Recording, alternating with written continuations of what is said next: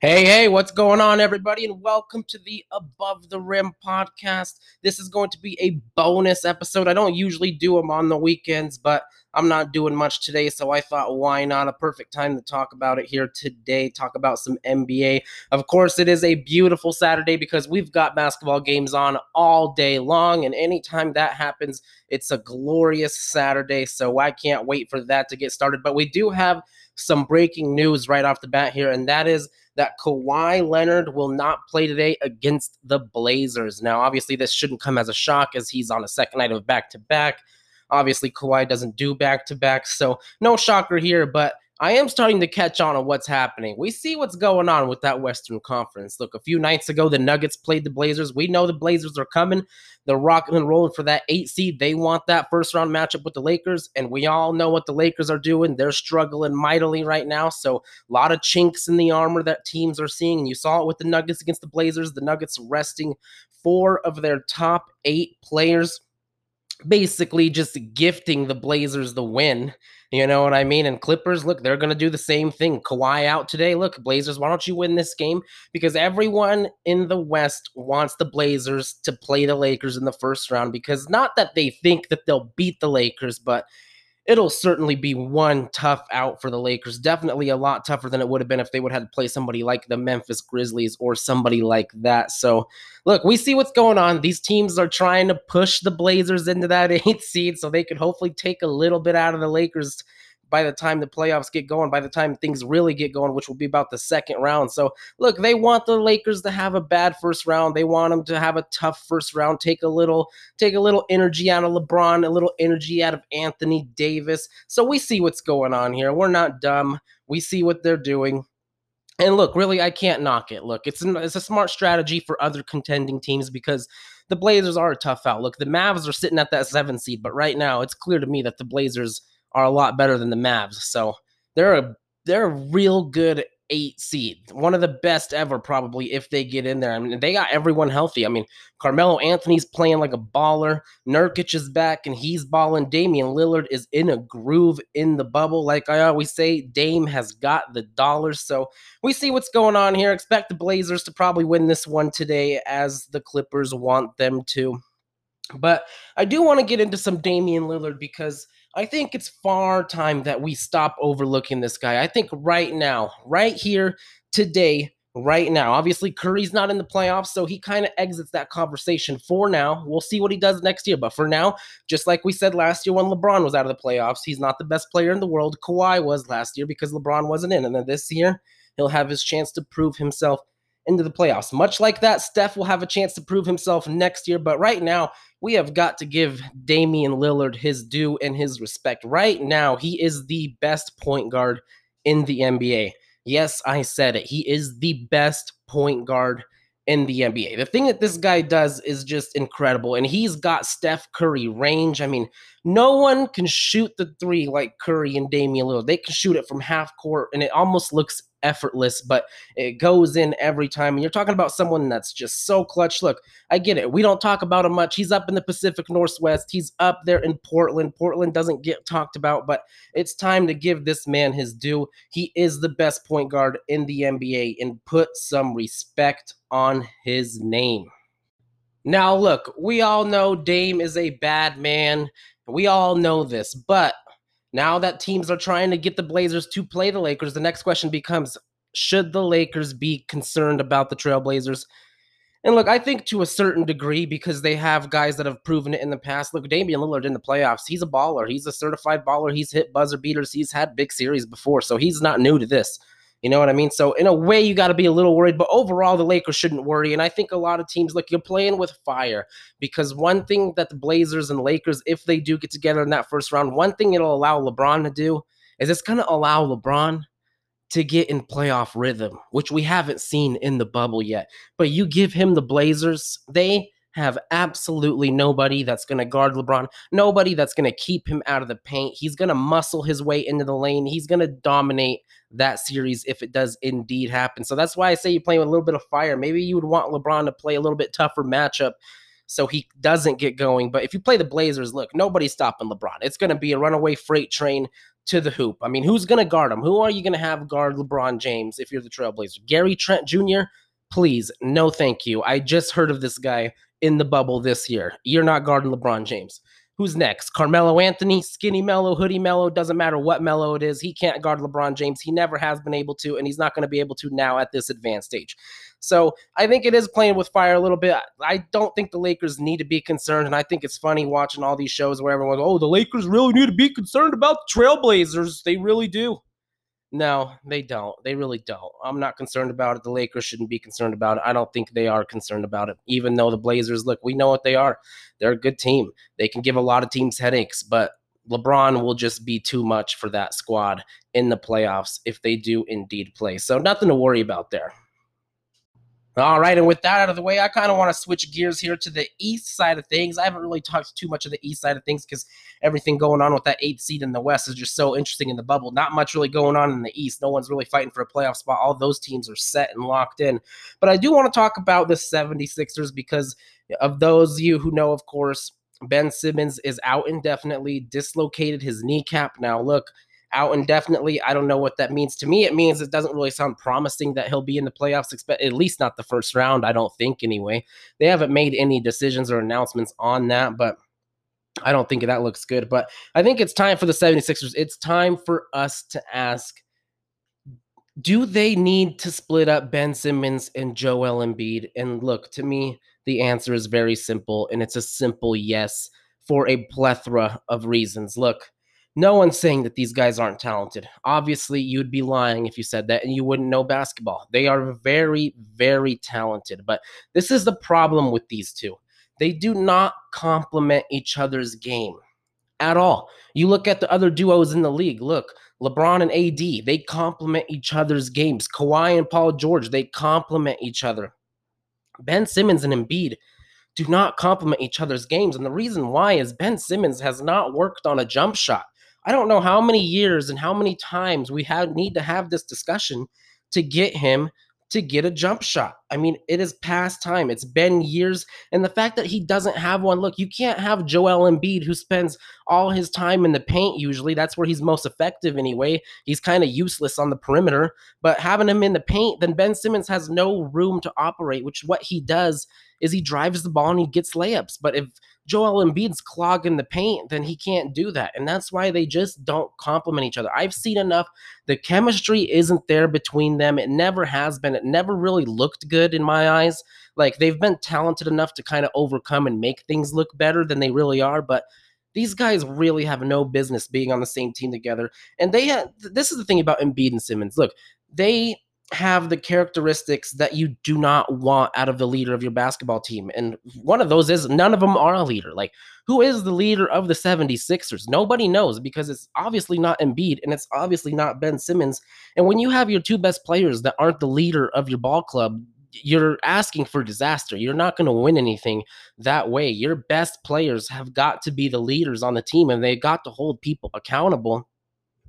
And Embiid and Simmons, they don't hold people accountable. And part of that problem is that nobody holds them accountable. Look, Brett Brown, I think it's time for him to go. If you're not going to split up Embiid and Simmons, then you've got to get rid of Brett Brown. You've got to get a seasoned coach in there, someone that can really lay the hammer on these guys and get on them and demand more because Brett Brown doesn't demand anything of them.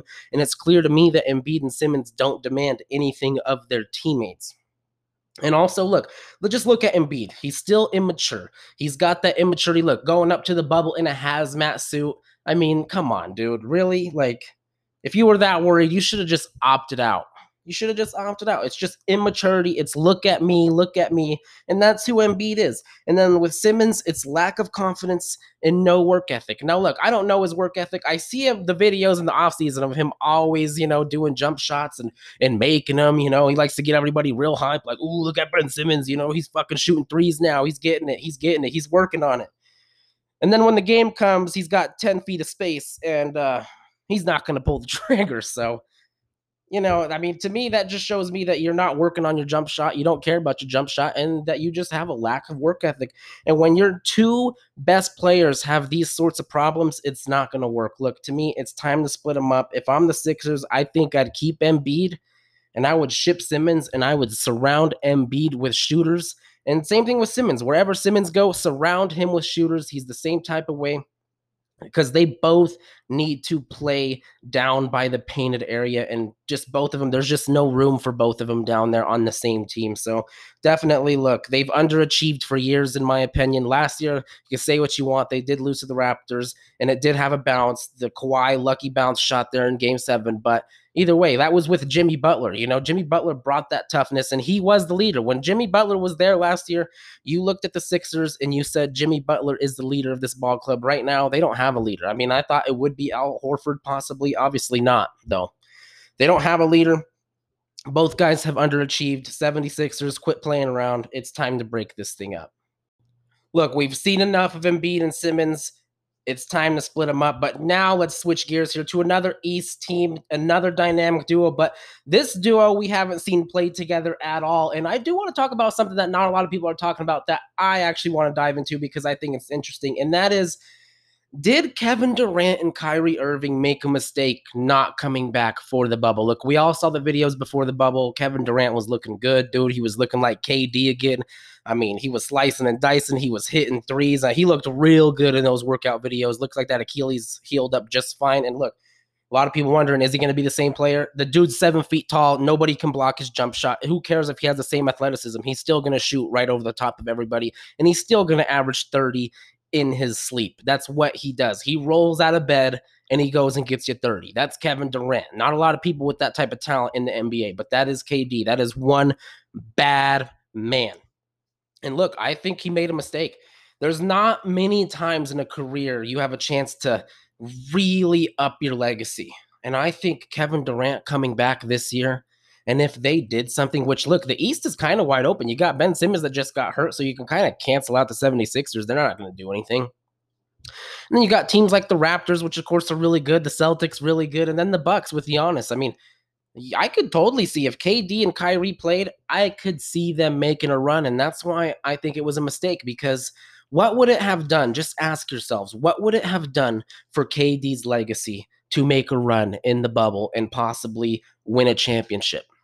You talk about him with the Warriors. Everyone hated that. Everyone doesn't want to give credit to his championships, even though he was finals MVP, even though he balled out. Everyone likes to discredit him. So, you want to know a big way to put it in people's face is if he came back this year without the Warriors, a whole new squad, a whole new partner in crime, not named Steph Curry, this one in Kyrie Irving. And if he won the title, are you kidding me? His his legacy would skyrocket. He would instantly be in the top five players of all time, in my opinion, and he would get his recognition for sure. People would acknowledge how great of a player Kevin Durant is. So I think he missed out on an opportunity, you know? I really do. Uh, there's not many, like I said, not many times in someone's life you get an opportunity to really up your legacy, especially basketball players. You're talking about careers that are so short. You only get a handful of these opportunities and I just think it was a mistake because I'm looking at the East right now in the bubble and I'm like, damn, if KD and Kyrie played, I mean, and KD looked like KD, I mean, come on now. I think I might be taking the Nets to get to the finals. I really do. I really, really do. That team is that good. That team is that deep. And with those two in the fold, yeah, they're gonna have they're gonna create problems for everybody, including Milwaukee. So I think it's a big mistake. I think it would have been a big legacy jump for Kevin Durant. But hey, to each his own. If he didn't feel ready to play yet, then that's fine with me. I just look at it as kind of a missed opportunity for him and what he could do for his legacy. And not only him, look, Kyrie Irving's got a legacy too. All right. He's got a legacy with LeBron James and then a legacy without LeBron James. And let me tell you, without LeBron James, it's been ugly. It's been a catastrophe. I mean, you got the flat earth. Let's not even get into that. He thinks the earth's flat. Everyone knows that. That's, that's one of the dumbest things I've ever heard in my life. That was post LeBron. and then you have the Celtics, and that was, don't even, we don't even need to talk about what a disaster that was. That was post LeBron. And then this year with the Nets didn't really go well. You know, people questioning his leadership and things of that nature. And that's post LeBron. So I would make an argument that Kyrie has a lot to play for in terms of his legacy as well. What it would mean for him if he were able to win a championship with Kevin Durant as his side after he won one with LeBron James, then I think he would get a little more acknowledgement and a little more credit as well. So look, both of those guys could have been playing for something big. Obviously, we'll have to wait to see them next year. Maybe it's just me being selfish because we haven't seen them play together. God, I really want to see what it looks like because I think those two they can put on a show, man. You want to talk about prime time box office? Take my money. Watch these guys. That is KD and Kyrie. They're the type of guys you go to the park to go watch play. You do anything to watch these guys play. They are that bad on the court. KD and Kyrie, I mean, they're coming. They're going to be a problem next year. It just sucks we don't get to see it this year. I think they might have missed an opportunity to really up their legacy. Now, speaking of legacies, ESPN and the NBA have just announced the three finalists for the MVP award. And for those of you that haven't seen it yet, it is, of course, LeBron James, the GOAT, in my opinion.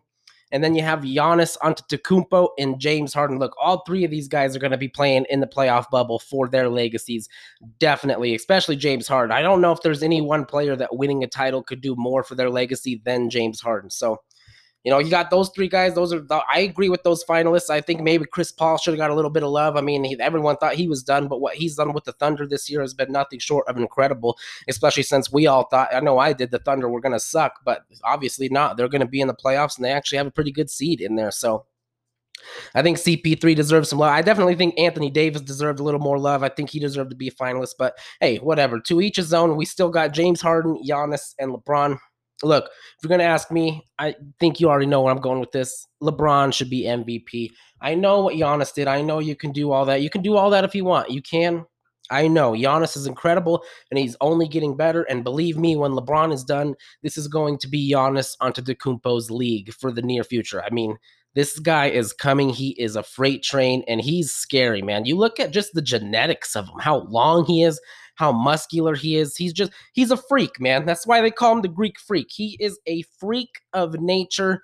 And trust me, his time is coming. But if you want to talk about this MVP award, look, to me, it's got to be LeBron James. We're talking about 17 years in the NBA, 17 years of excellence, 17 years of just ratings where everyone tunes in to watch one guy. Look, not a lot of people like NBA basketball, but the ones that do watch it er, here and now, or every now and then, excuse me, are the ones that only watch LeBron James. Or there people who are like, I don't like the NBA, but hey, you know, when LeBron's on, I'll watch. And that's just what he does. And then when you talk about what he's done at age 35, gray beard and all, I know he hides it with that just for men. We all know he does, but we saw it in the bubble. It is gray. And with that gray beard and all, the things that he's done this year with that Lakers squad is nothing short of spectacular. And you also have to factor in, look at what the, the pressure of playing for the Lakers and then having Kobe Bryant die, God rest his soul. Things like that, all this pressure mounting on him, the revenge season, everyone saying he's washed. For him to come in this year and do what he's done is incredible. It is incredible. And look, you might be saying, well, you just want to give him the award just like kind of like a lifetime achievement. Well, yeah, that has some part of it, but I think that's also okay when you've done this for 17 years. And when you're in your 17th year in the league and nobody's done this before, nobody has established this type of longevity in the league. But LeBron has. That's sustained excellence. And I think that deserves to be rewarded. And look, I'm not sure. I don't know if it would do much for his legacy. I think honestly, this MVP award would do the least for LeBron's legacy. It would do more for Giannis's and James Harden's for sure. But you know, I just think I think LeBron's the guy. He's the guy. I think he's earned this MVP trophy. Look, he's been snubbed on MVPs in the past. It always happens in the NBA. There's one player that rattles off a lot of MVPs and then they should win a few more, but people just get sick of voting for him. Look, it's probably going to end up happening to Giannis down the stretch. But look, you can't really argue with what LeBron has done this year. The, the, things that he's been able to do, I think averaging like 25 and 10, leading the league in assists, leading the league in assists in his 17th year, still putting up 25.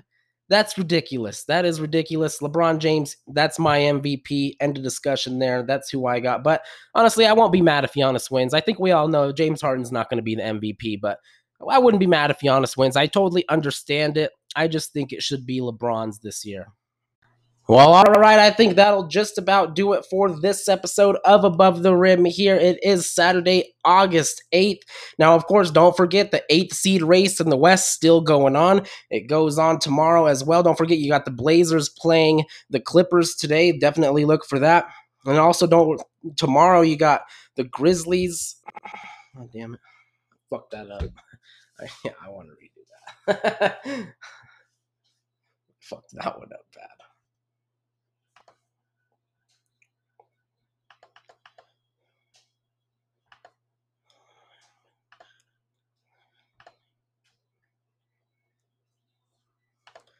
Well, all right. And with that, I think this is a good place to end the podcast here. This is the Above the Rim podcast. It is Saturday, August 8th. This was a bonus episode. Don't forget the eighth seed race still continues. It continues today. Watch out for the Blazers and the Clippers. Of course, as I said, Kawhi Leonard not playing. And then it also continues tomorrow with three games the Grizzlies, the Raptors, and then you got the Spurs versus the Pelicans. Look, the Pelicans, I didn't talk about them today because they already waved the white flag. Williamson didn't play last night. They're already done. Looks like they're not even trying to get in the playoffs anymore. So, whatever. And then you also have the 76ers and the Blazers. Look, Blazers get another break. Ben Simmons is out. So, Blazers definitely look good going for that eight spot. Definitely looking good there. So, don't forget here, watch the games here today. And of course, if you like this podcast, definitely give it a follow, share it around with your friends, tell your friends, and join in on the discussion. Thank you guys, and until next time.